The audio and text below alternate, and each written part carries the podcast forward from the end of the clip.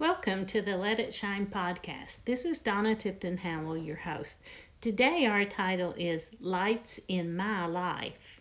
I'm going to get personal here and use some names of some people who have been lights to me. And I want you to think of those in your life and examples that you have that would be similar. Today, I want to tell of my friends who have been shining lights for me to follow.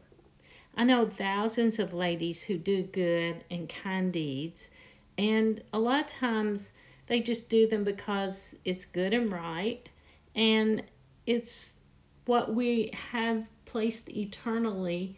God has placed eternity in our hearts, and there's something in us that just feels good when we do kind things for others. But today I want to specifically think of ladies who have been lights in the kingdom, in the Lord's work, specifically to glorify Him. And these ladies want to serve the Lord, and they have been my team and my support as I attempt to serve Him too. There are things that stay in my mind, even though they may seem small at first, maybe insignificant, but there are lessons learned, and I think you'll think of some as, as you hear mine. These have motivated me to want to serve like these lights these lady lights have done for me.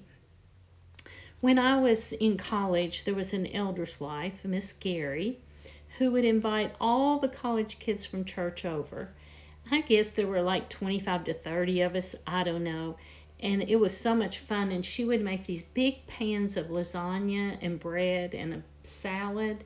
And I thought that was the greatest thing ever. And I remember thinking, I want to do this one day. Now, she was a light in my path, but I'm sure she didn't know it at that time.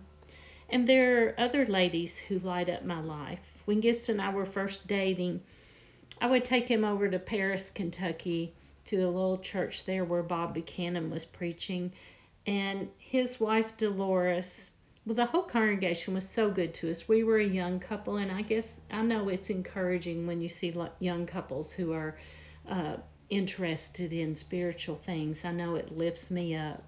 But Dolores, Bob's wife, would invite us every night after church when we were there, if it was a gospel meeting or we are just there on a Sunday night, to come over to her house. And she always had something on the stove, usually a pot of chili, a pot of soup and she didn't know if anybody was going to come, but she always had that ready.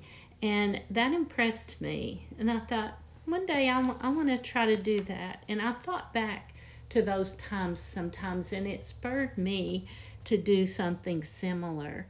There's other other lights. Gist and I took a little trip after we were first married, and we stopped in Joplin, Missouri to spend the night with Paul and Wilma Earnhardt. We were kind of making a circle around, then through Texas and up through Mississippi and back up home. And um, she insisted that we sleep in their bedroom because it had an attached bath.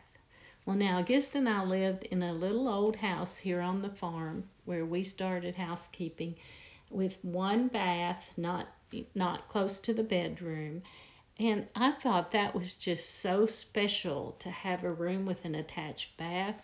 And it meant a lot to me. I thought back on that when I thought about being hospitable later in life.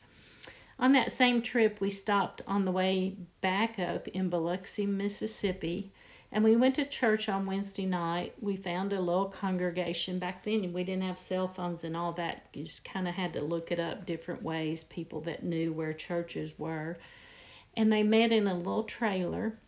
And there was an older couple there who actually, after they met us, they said, Why don't you come spend the night with us? And we're like, Really? You don't even know us.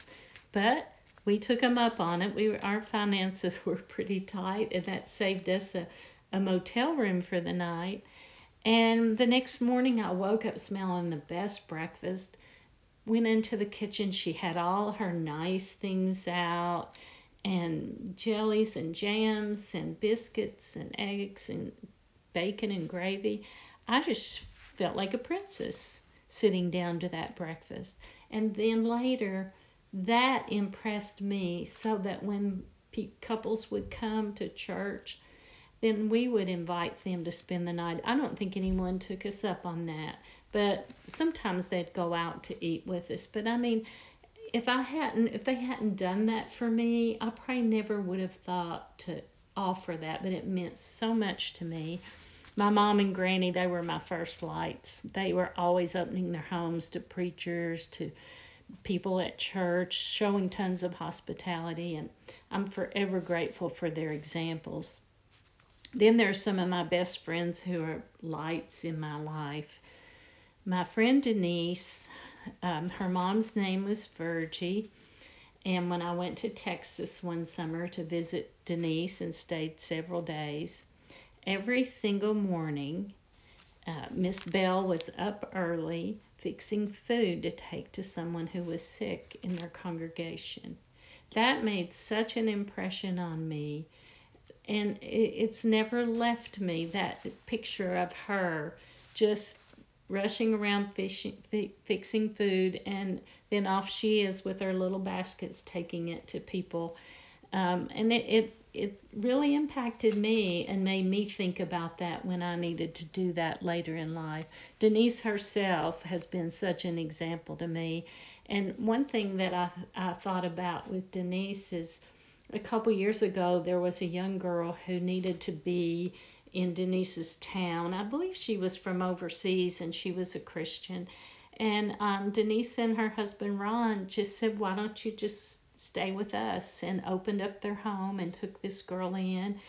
Um, I have another friend, Kathy, and Kathy and her husband Leonard. There was a, a guy that we met here in Mount Sterling, Kentucky, and he was interested in the Bible, and we had had some studies with him. And I found that he was going down to be in the same town where Kathy and Leonard lived and I told him, we just told him he was coming. Maybe they could talk to him about the Bible some and see what happened. Well, they opened up their home and let him live with them. Now, that's not a comfortable situation. That really makes you go outside of yourself. But so many examples I could give of um, Denise and Kathy and other friends who have been lights to me and have taught me things just by doing something like that that they don't probably even think of as being a light. And then there's my family, my sisters, Janie, Lois, Kelly, all faithful Christians. I can always count on them to encourage me through disappointments, through my sickness, even just weariness. My daughter Ashley, who seems to understand me better than anybody else. And my son's wives, Joanna and Megan, who have brought such delight to me for loving my boys as much as I do, and for just being faithful wives and faithful Christians. They're just lights to me and they lift me up. And then there's my my ladies Bible class. I tell you, these gals hey, mean so much to me. We've shared so much. We've shared our stories and our disappointments, and we've watched some things happen in our lives. And through the years, we've just become so close. We have widows that have shown me how to stay faithful in the darkest part of their lives. And one day I may need that. And then there's preachers' wives like Diane Sandusky, who's such a dear friend to me, and at a time when I had some struggles.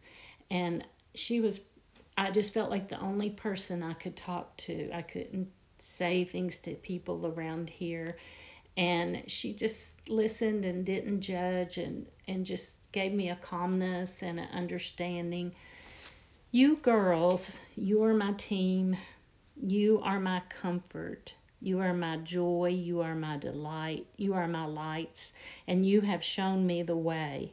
So many more I could mention keep shining, keep working in the kingdom, keep being lights and doing all these little things that lift and encourage and lighten the load for others.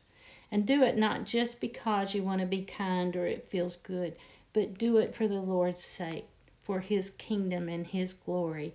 I hope you'll keep shining, all of you, and I hope you have those in your life that you can learn from and that you can lift each other up. I hope you have a great day. Thanks for listening.